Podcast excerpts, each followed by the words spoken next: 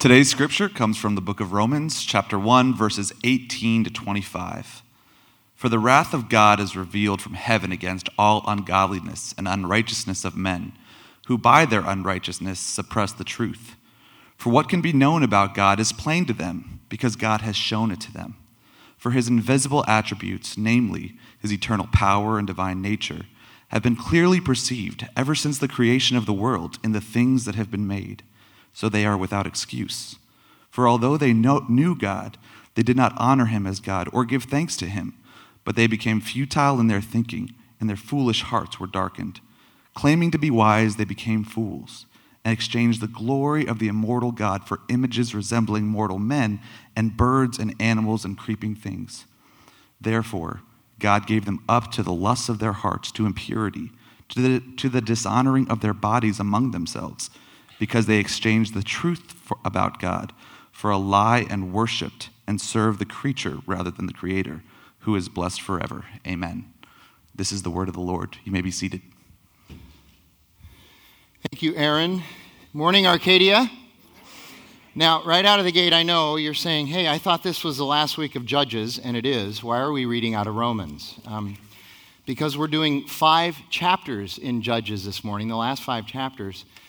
And really, I felt like the best way to sort of summarize the last 5 chapters of Judges was by reading that section of Romans that talks about the problem of humanity when they suppress the truth, when they try to press down the truth, acting like they're ignoring it, but literally pressing it down because they don't like the truth of God, but rather they like the truth of themselves.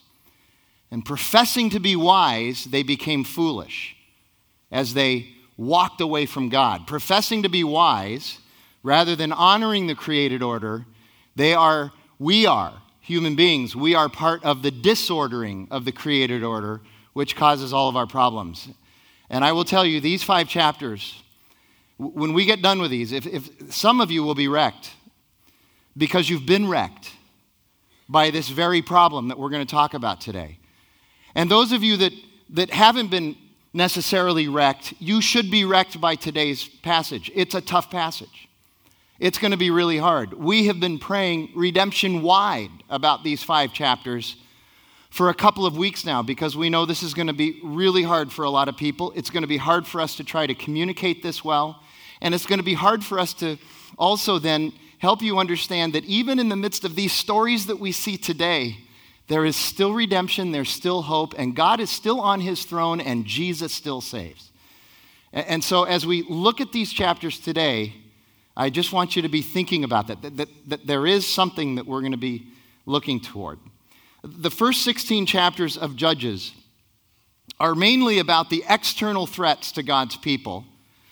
Those external threats were all brought about by their disobedience and their idolatry. They were whoring after idols, we're told in chapter 2, verse 16. It's true, so their external threats were their fault. And we've seen that for the last 16 chapters, the first 7 weeks of this series. These last 5 chapters are actually about the internal threats to the nation of Israel, to God's people, that are brought about in chapter 17 and 18 by what we might call religious chaos, under the guise of religious activity, under the guise of religiosity, people acting like they know better than God, and that brings about chaos. And then chapters 19 through 21, the moral chaos that brings threats to God's people. And one of the things that we have to understand as we go through these chapters is that you and I are mostly linear people, and we try to read things, we think things should be read linearly. And generally, that's okay. But in this case, for whatever reason, the author of Judges, the human author, whoever wrote it, by the guidance of the Holy Spirit, wrote these chapters at the end of the book, but chronologically, they belong somewhere around the end of chapter 2.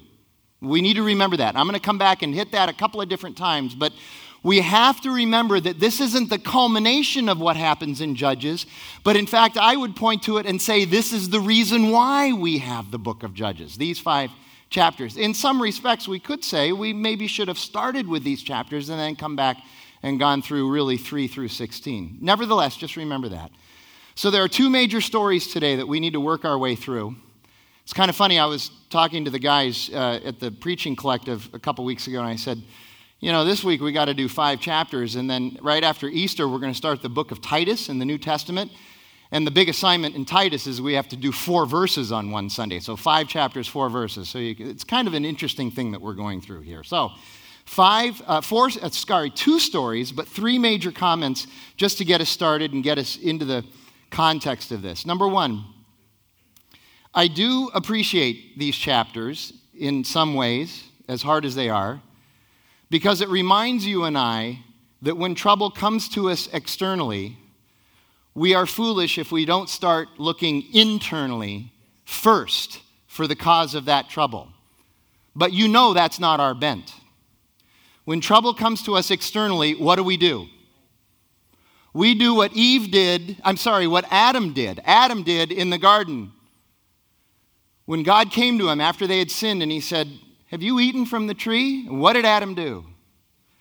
The woman, sorry, Michelle. Where's Jackie? The woman you gave me. Blame shifting. It is just our nature, our fallen nature, to blame all of our problems on someone else, including God, and sometimes even especially God, rather than looking at our own culpability in the situation. Now, I'm not saying that every time we are culpable, but I will tell you for sure we are more culpable than we think we are. And more often than we think we are. Kent Hughes says it this way: blaming God for trouble we have brought on ourselves is an age-old strategy. Second comment, these 5 chapters, I've already mentioned this, I'll mention it again, they are so shocking at times that in many respects I don't appreciate them, and what I would prefer to do is just ask you to read them on your own and let's be done with it and let's move on to Lent, the Lent messages. But the truth is, God put them in the Bible for a reason. And so sorting through why we need these narratives is important. And I think these narratives remind us once again of the estrangement that fallen human beings have from God. And yet in the midst of that, God's unyielding grace and love and mercy for us in the midst of all of that. And then number 3, ultimately, our problems, generally, are brought about by what Barry Webb correctly terms, and I quote, unbridled individualism and the worship of self. That's the narrative that we're going to start with today. Unbridled individualism and the worship of self. We'll see that clearly today, which really gives us our big idea. Here's our big idea. The catastrophic consequences of autonomous impulsiveness. Now, I know some of you are like, that's a lot of polysyllabic words. I said that to David Massey, and he said, I have no idea what that means. Well, he went to Phoenix Seminary. What are we going to do? He's still over there trying to figure it out. He's praying right now on the floor. Okay, you know what catastrophic consequence means, right? You know what that means. Okay. Autonomous impulsiveness, what does that mean? Autonomous meaning, here you go, I'm going to follow my heart no matter what happens to anybody else. And that's really the message of our culture. The culture really never says no matter what happens to anybody else, but that's what's implied and that's what we're told. Just follow your heart and everything will be fine. No. These 5 chapters are about people just following their heart, and it is a mess. And some of you have been on the receiving end of people who have acted autonomously in their impulsiveness, and you know how disastrous it is. And some of you have been the purveyors of that autonomous impulsiveness. And I think we need to be reminded of how disastrous that can be. In our culture, Luke Simmons says this all the time. He's the pastor of our Gateway congregation. He says this all the time. Tyler and I talk about how our greatest idol in our culture is probably comfort. And Luke says, I don't think it is. I think our greatest idol in our culture today is this idea that I'm going to do what I want whenever I want. That's our greatest idol in this culture. And the book of Judges is all about idol worship. And so we need to talk about our idols too. So like I said, chronologically, these chapters are actually really early in the book. They're just 2 generations removed from Moses and Joshua. That's it. Maybe 50 years. And it's as if the author is saying, oh, by the way, while all this other stuff was happening in chapters 3 through 16, this also was happening. And maybe it'll help answer some of the questions we've had about chapters 3 through 16 about why? Why would this happen? And he's saying, well, here's why. The hearts of the people, as Luther would say, were curved in on themselves. The people were only concerned about themselves. They were worshiping themselves. They were acting autonomously and impulsively. And it was destroying everything. And it really helps us to understand. This is really important to understand. This passage today should help us to understand that when bad things happen, they don't just blow up out of nowhere. How often have we described when something bad, it's like, wow, I didn't see that coming. Boom! A relationship is blown up. Something else devastating happens and we go, wow, where did that come from? It just happened. No, it did not. What we need to understand is that evil has been lying there, festering from the very beginning. We just hadn't seen it, or it hadn't manifested itself in a way that we could see it yet, or we'd been deceiving ourselves, or somebody else had been deceiving us.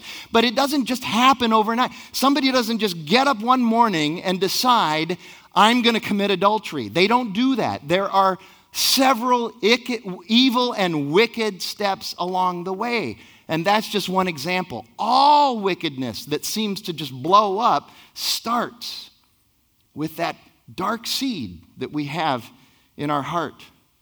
Evil does not just suddenly pop up. There are evil roots. And the knowledge of the sin and the consequences is going to take time to manifest. But it's there from the start. And so what we need to do is we need to be alert and discerning. We're told in the New Testament, test the spirits. Be alert and discerning even when you're sure that somebody has the greatest of intentions. Jesus said this in the Sermon on the Mount. He said, you know, it's written, you're not supposed to commit adultery.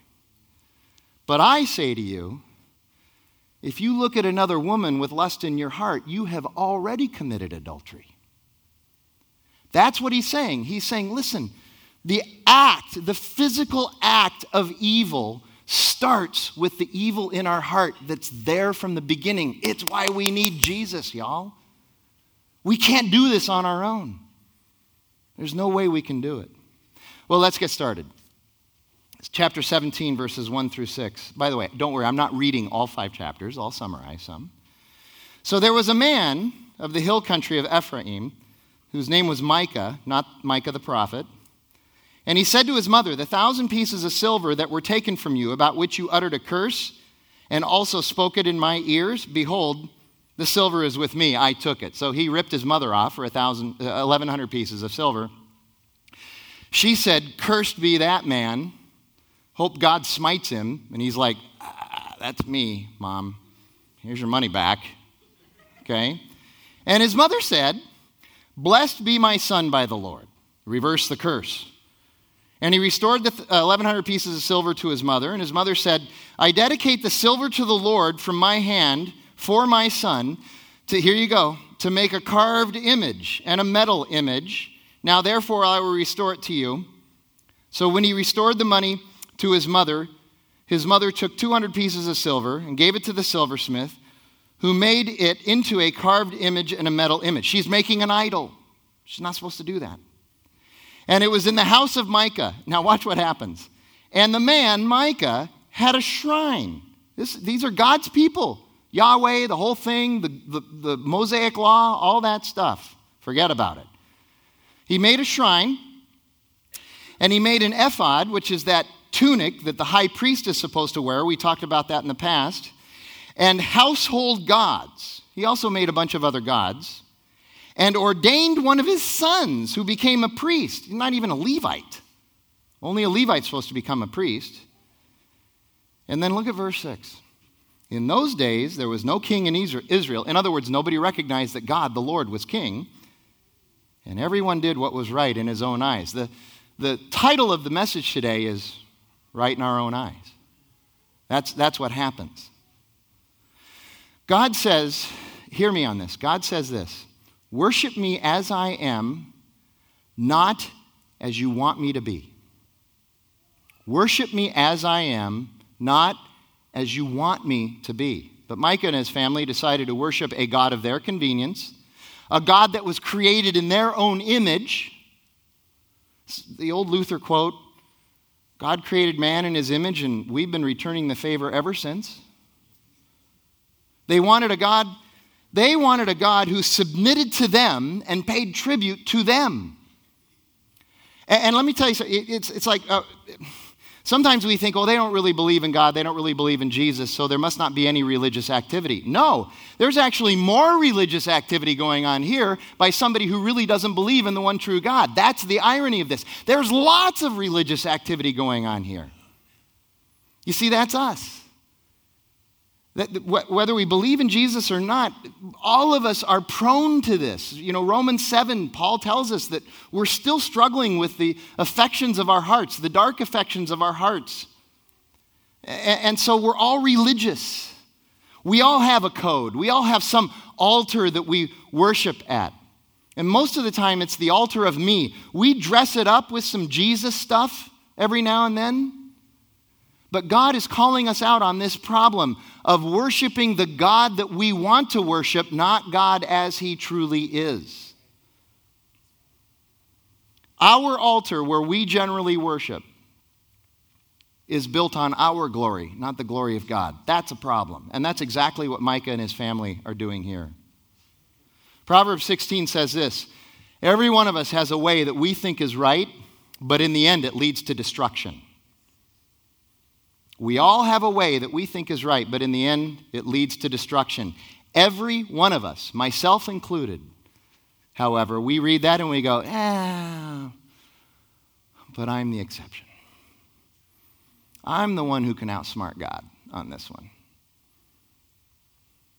In the end, religion is nothing more than humans trying to gain access to God in order to control God and get him to honor us. Here's what religion is. It's asking God to bend his will to our will. Now, the whole Bible speaks to this phenomenon and this problem. Paul sums it up beautifully in Ephesians chapter 5. He says, there's a difference between the wise person and the foolish person, and it's a stark and obvious difference, and here it is. Verses 15 through 17. Look carefully at how you walk, not as unwise, not as foolish, but as wise, making the best use of the time because the days are evil. He's saying the reason you need wisdom is because you're living in a fallen and corrupt world, and you have to be smarter than the fallen and corrupt world, and the only way you can do that is with God, because you can't do it on your own. You can't outsmart the world. You can't outsmart Satan. So he says this: therefore, do not be foolish, but understand what the will of the Lord is. You see that? The wise person seeks God's will and submits to it. That's the definition of a wise person. Seek God's will, submit to it. The foolish person is, here's my will, here's my desire, now everybody submit to that, including God. That's the fool. That's how the Bible talks about wise and foolish. Proverbs, in the Sermon on the Mount, and here, Paul. So religion is humans trying to gain access to God to get God to bend his will to us. But the gospel, the good news of Jesus Christ, God's covenant love for you and I, born out through the sacrifice of Jesus on the cross and his resurrection, that's the gospel. The gospel is actually what gives God access to our hearts so that we might be conformed to the image of his Son, as Paul says in Romans chapter 8. That's the gospel, that we would submit to his will, that our will would be bent to his. When we pray to God, it's not trying to get God on our agenda, it's us understanding how to submit to his will, seeking his will. And in that way, we will start to become conformed to the image of Christ, as Paul says in Romans chapter 8. For most of us, you can look this up if you want sometime, not right now, but maybe later. For most of us, our favorite religion, you don't even know the name of it. There actually is a name for it now. Our favorite religion is something called Sheilaism. Has anybody heard of Sheilaism? It's not out of Australia. Don't worry. Okay. Here's the definition of Sheilaism. Sheilaism is an individual's system of religious belief which co-opts strands of multiple religions chosen by the individual. And there are two common characteristics to Sheilaism. Number one, the strands of these religions are chosen with little or no serious theological consideration. And number two, the strands are chosen based on what is easiest and most comfortable for the worshiper. That's Sheilaism. I'm a Sheilaist. Kent Hughes writes this: religion that is self-made and self-serving is nothing more than the worship of self. And Proverbs 16 says that leads to destruction. So we go on from there, and we're told in chapter 17 that a wandering Levite, that's a problem. Levites are not supposed to be wandering around looking for the best way to minister to people. They are to be assigned and to minister to who God and the high priest assigns to them, but he's wandering around, and he ends up at Micah's house. So here's what Micah does. Micah sees, oh, now I have a real Levite. My son's not an actual Levite. I had ordained him and given him all the religious accoutrements. I've done all of this stuff, but you know what? Now I have a real Levite. He disses his son. He said, get out of here. Mr. Levite, you are now invited into my home. Okay? It's fascinating. And here's what happens at the end of chapter 17. And Micah ordained the Levite, and the young man became his priest and was in the house of Micah. And then Micah said, listen to this, now I know that the Lord will prosper me because I have a Levite as a priest. Micah has no right, first of all, to ordain anyone, but he goes ahead and does it. The Levite's job is to minister to the people of God, not a person or a family of God. That's a problem. The Levite's motivations are all wrong, as we're going to see later. The Levite's motivation boiled down to two things: his personal glory and wealth. That's it.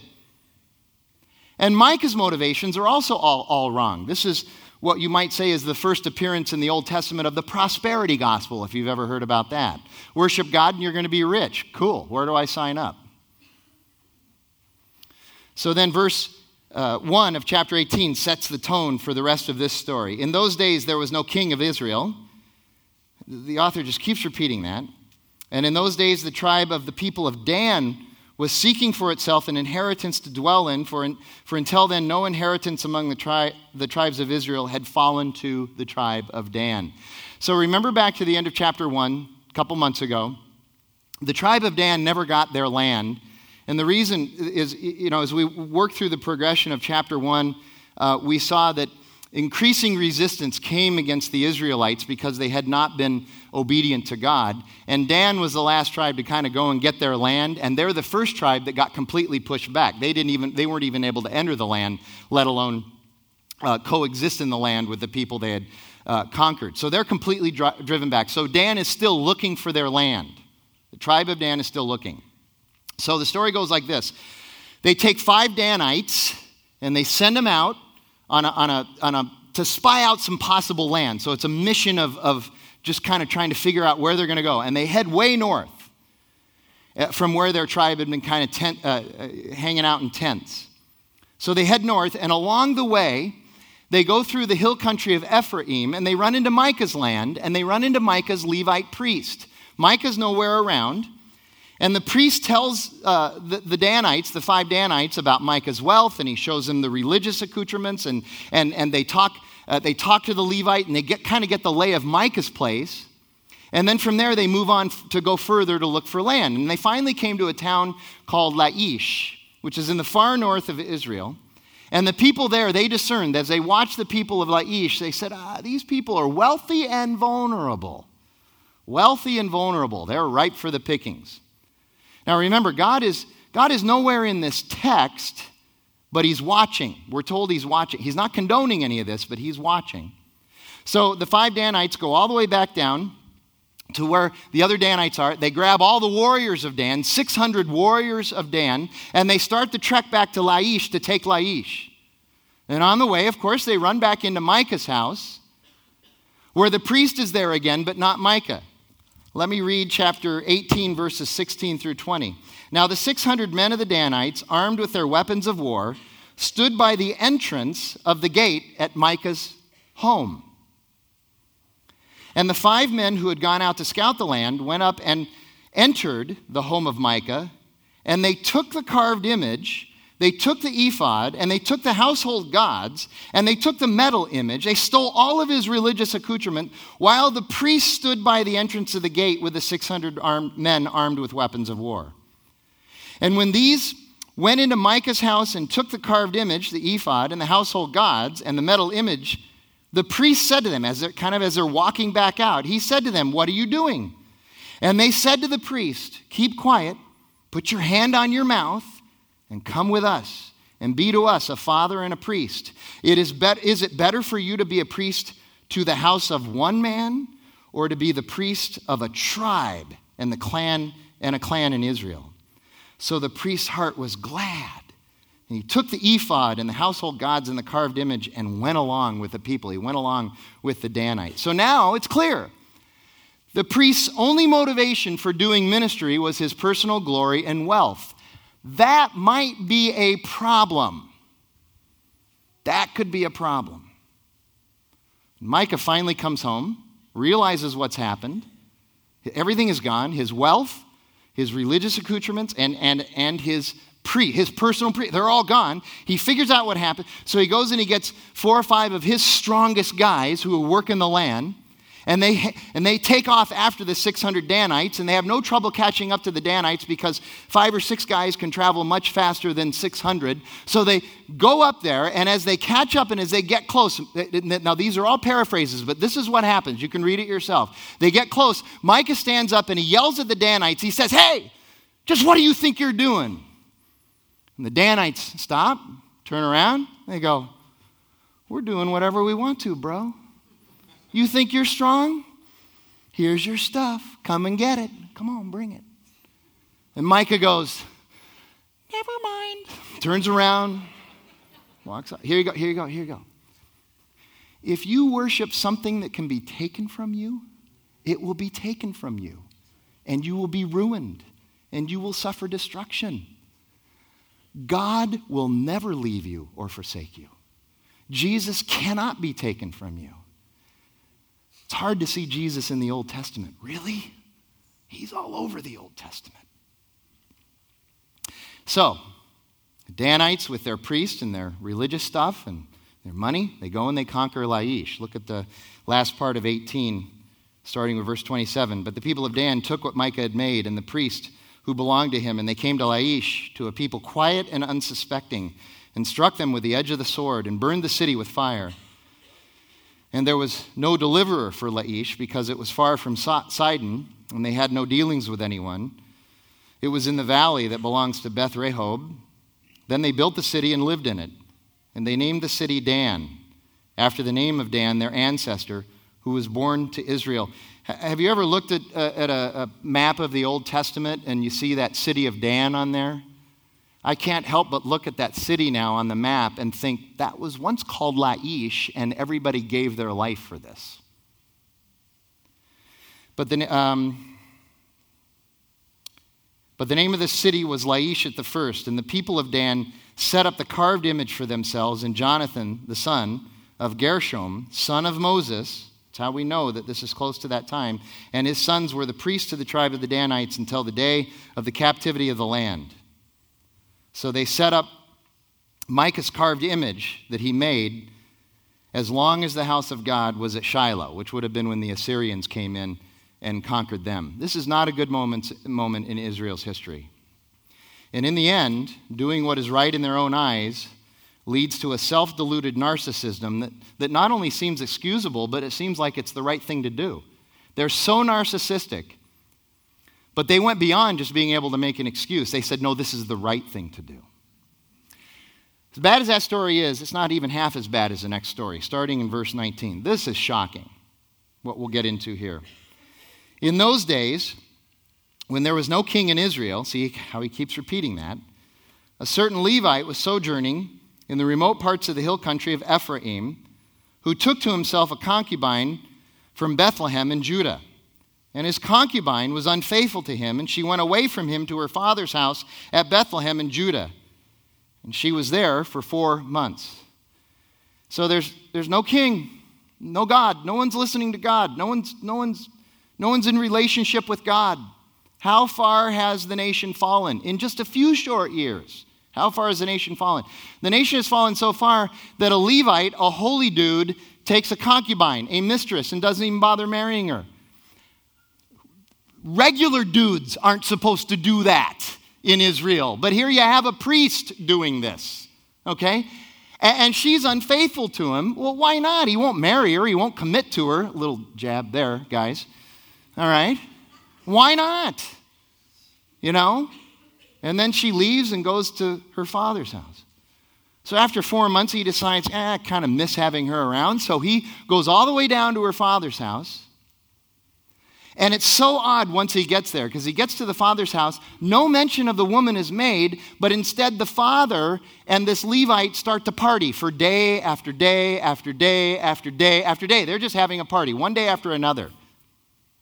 And she's never mentioned until it's time to leave, and he says, okay, we're leaving, and she goes with him.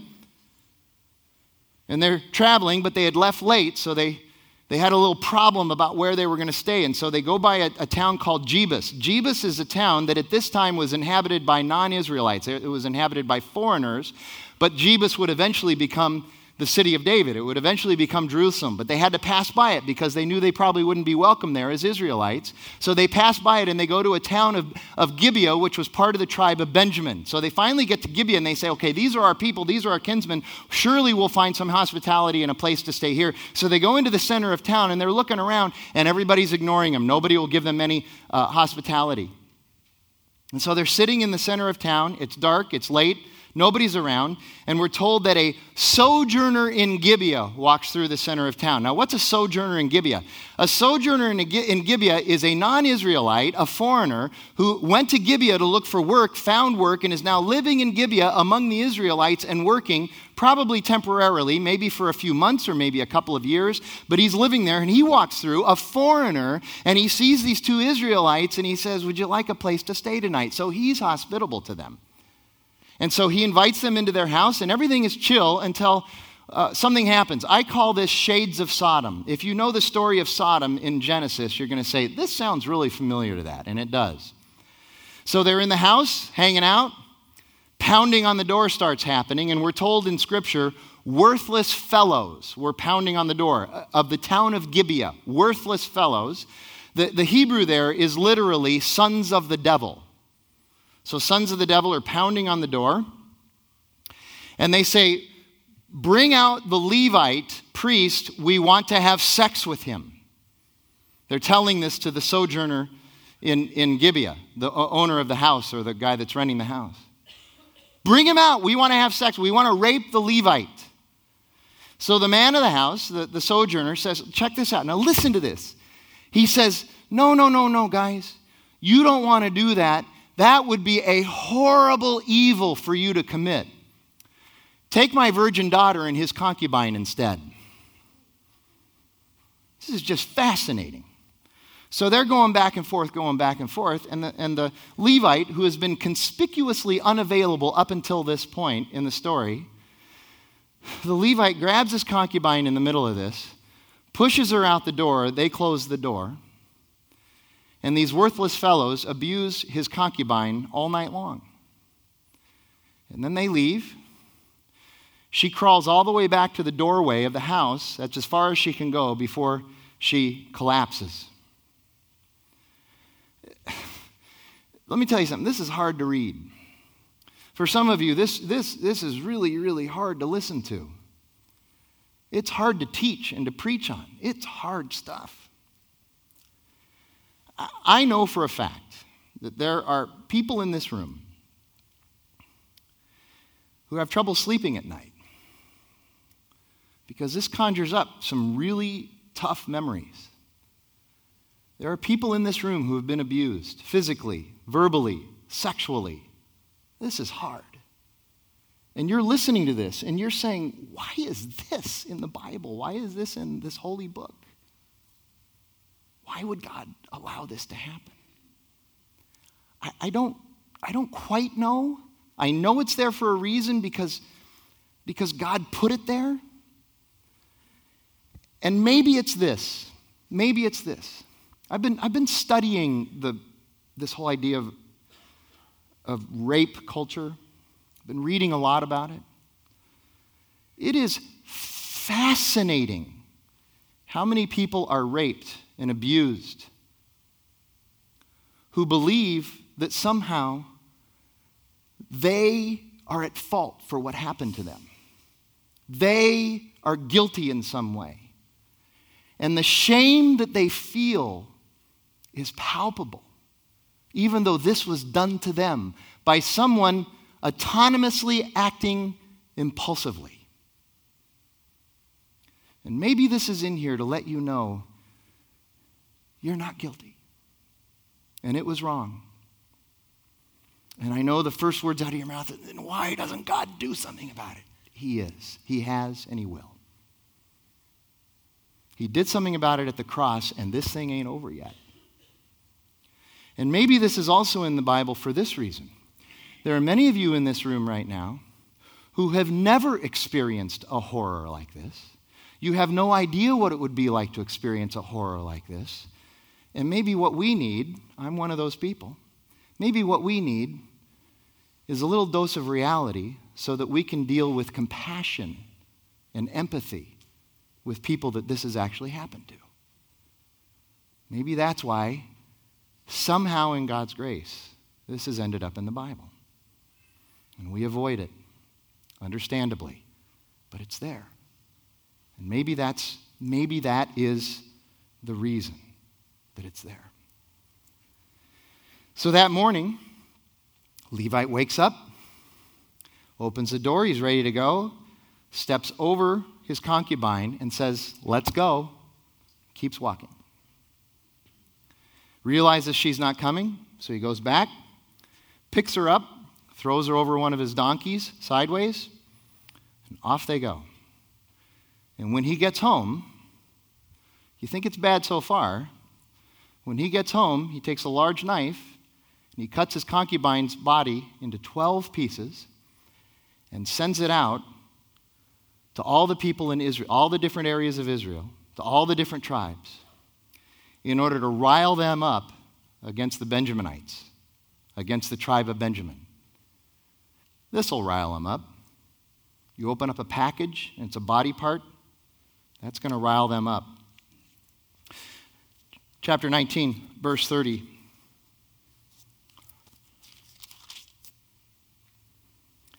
And all who saw it, these packages that went out, said, "Such a thing has never happened or been seen from the day that the people of Israel came up, since that day the people of Israel came up out of the land of Egypt until this day. Consider it, take counsel, and speak." So now chapter 20 is a very long chapter. It frankly deserves an entire sermon because of all the nuances in it. But essentially the chapter 20 describes the beating that the rest of Israel lays on the tribe of Benjamin. It isn't easy though. Israel had 400,000 warriors. The tribe of Benjamin, men, women, and children, was only about 25 or 26,000 people. 50,000 people died in this civil war. 25,000 Israelites, 25,000 Benjaminites. So it wasn't a rout. It wasn't easy. It took them a long time to be able to beat the Benjaminites. But I want to give you one clear point of the evil nuance that we do find in this chapter. Again, just to help us to become good readers. Chapter 20, verses 1 through 7. Listen to this. Then all the people of Israel came out from Dan to Beersheba, including the land of Gilead. And the congregation assembled as one man to the Lord at Mizpah. And the chiefs of all the people, of all the tribes of Israel, presented themselves in the assembly of the people of God, 400,000 men on foot that drew the sword. Now the people of Benjamin heard that the people of Israel had gone up to Mizpah, so they began to prepare for war, the Benjaminites did. And the people of Israel said, "Tell us, how did this evil happen?" And the Levite, the husband, quote, of the woman who was murdered, he wasn't her husband, of the woman who was murdered, answered them and said, "I came to Gibeah that belongs to Benjamin, I and my concubine, to spend the night. And the leaders of Gibeah rose against me and surrounded the house against me by night. They meant to kill me, and they violated my concubine, and she is dead. So I took hold of my concubine and cut her into pieces and sent her throughout all of the country of the inheritance of Israel, for the Benjaminites, have committed abomination and an outrage in Israel. Behold, you people of Israel, all of you, give your advice and counsel here." So here's what I would call the nuance of manipulation. Does anybody see the manipulation here by this guy? Anybody see it? He says the leaders of Gibeah came. No. These were worthless fellows. They weren't the leaders of the town. "They came to kill me." No, they came to have sex with you. "I'm sure it wouldn't have been pleasant for you. Nevertheless, they didn't come to kill you, so you lied there to feed on the emotions of the people. And they violated my concubine." But who's the one that threw the concubine out in the first place? He did. You ever heard the term victim righteousness? Kind of a big deal in our culture today now. Victim righteousness. I've been a victim. See how hard this is to preach? I just talked about genuine victims. And now we're talking about a guy who wants all the righteousness of being a victim, but he's not a victim himself. His wife, his concubine, was the victim. But he says, "Oh no, I'm going to take all of that glory due to my concubine and bring it to me. I've been victimized here." And here's what victim righteousness says. "Therefore, I've been a victim. Therefore, you have to do what I say. You must do what I say." But notice how he manipulates it. "Now, consider this and give me some counsel." Well, what do you think they're going to say? They've got their swords already. Let's go get them. That's what they're going to say. Here's the big idea: the catastrophic consequences of autonomous impulsiveness. How many of you have been on the receiving end of someone who only does what is right in their own eyes? How many of you have suffered the consequences of someone autonomously acting impulsively? This is reality. This points to something bigger than us. This is why we need a true judge, a true deliverer, a true savior, the perfect one who went to the cross on our behalf because he loves us so much that we can't save ourselves, but he's going to do it for us. And then he's risen from the dead, and he's alive today. And that's where we find our deliverance. That's where we find our justification. That's where we find our righteousness. That's where we take our suffering. That's where we find hope and peace and grace and love and mercy, is in the person of Christ. This passage again points us to the reality and the person of Jesus Christ, who is alive and lives with us today. He's alive, not alive. Sorry about that. I teach public speaking. Isn't it ironic? So he rallies 400 Israelites against Benjamin. In the end, 25 Benjaminites are killed, men, women, and children. Only 600 Benjaminite men remain alive, and now they're living in the hills of Ephraim. They've run, and they don't have any wives. And so now the Israelites are going, "Oh no, what have we done? We've killed all the women of the tribe of Benjamin. Now the Benjaminite men don't have any women to make more babies with. We're going to lose an entire tribe of Israel. What have we done? God, why have you allowed this to happen?" Literally, that's what they say. So they go, "Well, we got to find 600 wives for these guys. We just killed their whole city. We got to find 600 wives for them." So now the story gets even worse. Look at chapter 21, verses 1 through 7. "Now the men of Israel had sworn at Mizpah, 'None of us shall give our daughter in marriage to Benjamin,'" so they can't give their daughters. "And the people came to Bethel and sat there until evening before the Lord. And they lifted up their voices and wept bitterly. And they said, 'O Lord, the God of Israel, why has all this happened in Israel, that today there should be one tribe lacking in Israel?' And the next day the people rose early and built there an altar and offered burnt offerings and peace offerings. And the people of Israel said, 'Which of all the tribes of Israel did not come out in the assembly of the Lord? For they had taken a great oath concerning him who did not come up to the Lord at Mizpah, saying, He shall surely be put to death. And the people of Israel had compassion for Benjamin their brother, and they said, One tribe is cut from Israel this day. What shall we do for wives for those who are left, since we have sworn by the Lord that we will not give them any of our daughters for wives? And so to console themselves, here's what they did. To console themselves, they figure out that the town of Jabesh Gilead didn't send anybody to help them with this war. So they set out to another Israelite town, Jabesh Gilead, a town of about 10,000 people. They go to kill them to make them feel better about all the Benjaminites they've killed. Literally, that's what they did. We're going to go kill you to make us feel better about killing them. That's literally what they did. So they kill everyone in Jabesh Gilead, 10,000 people, except 400 virgin women. Now, I'm not sure how they figured all that out, but they had 400 virgin women left. And so they take those 400 virgin women to the 600 Benjaminite men, and they go, there you go. And then some guy with a green visor on and a CPA license, he goes, wait a minute, the math doesn't work. We're still 200 short. So they go, now what do? We need 200 more. Well, don't worry about it. Here you go. Chapter 21, starting in verse 16. Then the elders of the congregation said, What shall we do for the wives for those who are left, since the women are destroyed out of Benjamin? And they said, There must be an inheritance for the survivors of Benjamin, that a tribe not be blotted out from Israel. Yet we cannot give them wives from our daughters, for the people of Israel had sworn, Cursed is he who gives a wife to Benjamin. So they said, Behold, there is a yearly feast of the Lord at Shiloh, which is north of Bethel, on the east of the highway that goes up from Bethel to Shechem, and south of Labonah. And they commanded the people of Benjamin, saying, Go and lie in ambush in the vineyards and watch. If the daughters of Shiloh come out to dance in the dances, then come out of the vineyards and snatch each man his wife from the daughters of Shiloh and go back to the land of Benjamin. So they said, we'll solve the other 200. We'll just kidnap these women. It's fascinating, isn't it? Then, verse 23.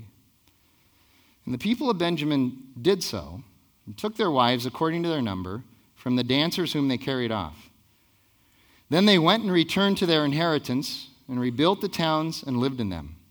And the people of Israel departed from there at that time, every man to his tribe and family, and they went out from there, every man to his inheritance. That word inheritance is used twice. In the last line of the book of Judges, in those days there was no king in Israel, and everyone did what was right in his own eyes. Believe it or not, in verses 23 and 24, that's where you see that glimmer of hope. Even these guys had an inheritance and had a hope. They still had their inheritance. I know this is really hard to remember. But the presence of chaos does not necessarily mean that God is absent. The presence of chaos does not necessarily mean that God is absent. They still had a future with God. Did you know that you and I still have an inheritance with Jesus even when we sin grievously? How many of you have sinned so grievously, or even not so grievously, and you've thought, how could Jesus possibly love me? You still have an inheritance. Now, does this give us license to sin? You always have to walk this line of tension, and the answer is no. There's a letter, some people would call it a New Testament postcard because it's really short, in the New Testament called Jude. It was written by Jesus' half-brother Jude, and he writes this in verses 3 and 4. Beloved, although I was very eager to write to you about our common salvation, I found it necessary to write appealing to you to contend for the faith that was once for all delivered to the saints. For certain people have crept in unnoticed, who long ago were designated for this condemnation, ungodly people, here you go, who pervert the grace of our Lord into sensuality and deny our only Master and Lord Jesus Christ. He's saying people who use the grace of God as a reason or an impetus to go ahead and sin all you want, you're perverting the grace of God and you're denying Jesus by doing that. God's grace should never be presumed upon as license. Jesus doesn't give us the right to sin, but rather he gives us the assurance of salvation. He gives us the assurance of salvation. And that should result in gratitude and not entitlement. Right now, somebody might be going, how's Frank going to save this? I'll do my best. Three things to know as we walk out of here, actually, as we go into our time of response. Number one, outward gains often come at the expense of inward losses, and inward gains often come at the expense of outward losses. Jesus once said, "What does it profit a person to gain the whole world and yet lose their soul?" He's saying, be careful of outward gains when they destroy your soul.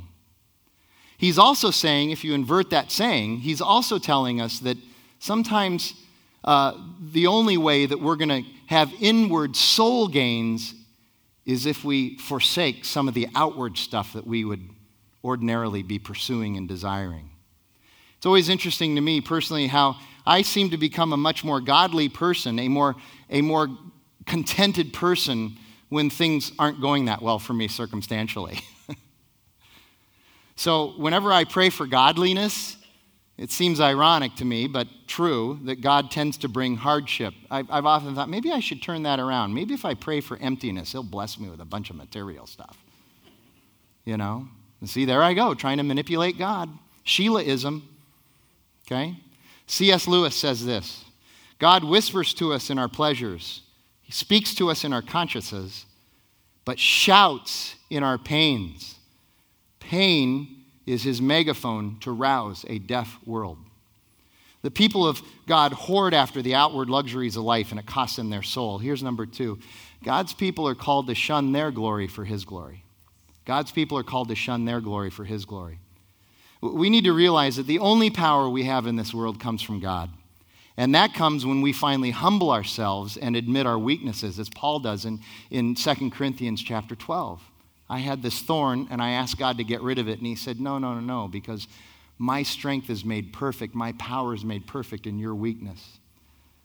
We're called to tear down our idols and fix our adoration on the one true God. The people of Israel totally missed this, even though they had been called to do that.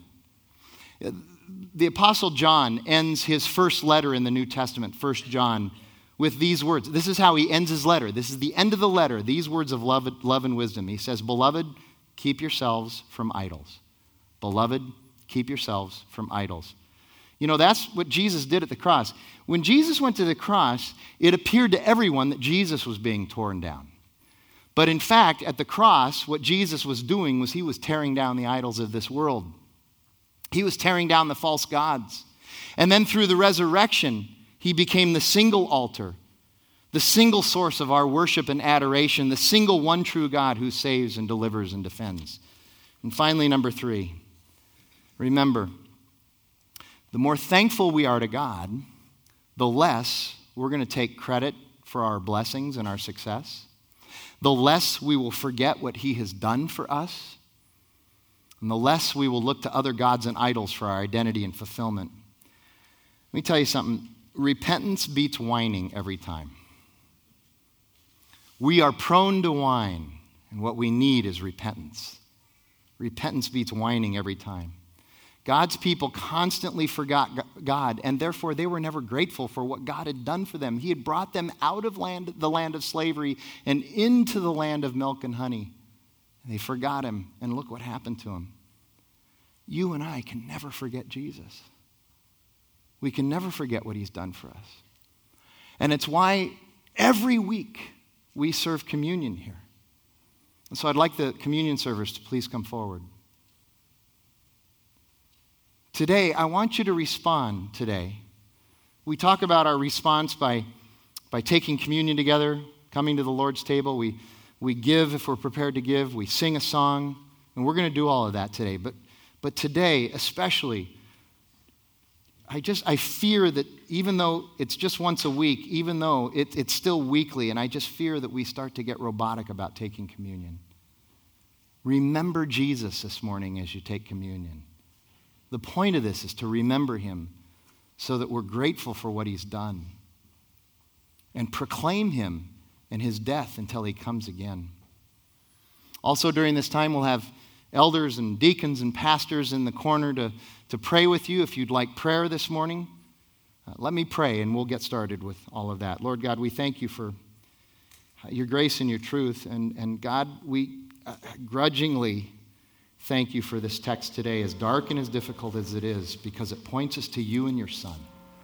Let us be reminded every single day. Let us preach the gospel to ourselves every single day. We ask it in Jesus' name. Amen.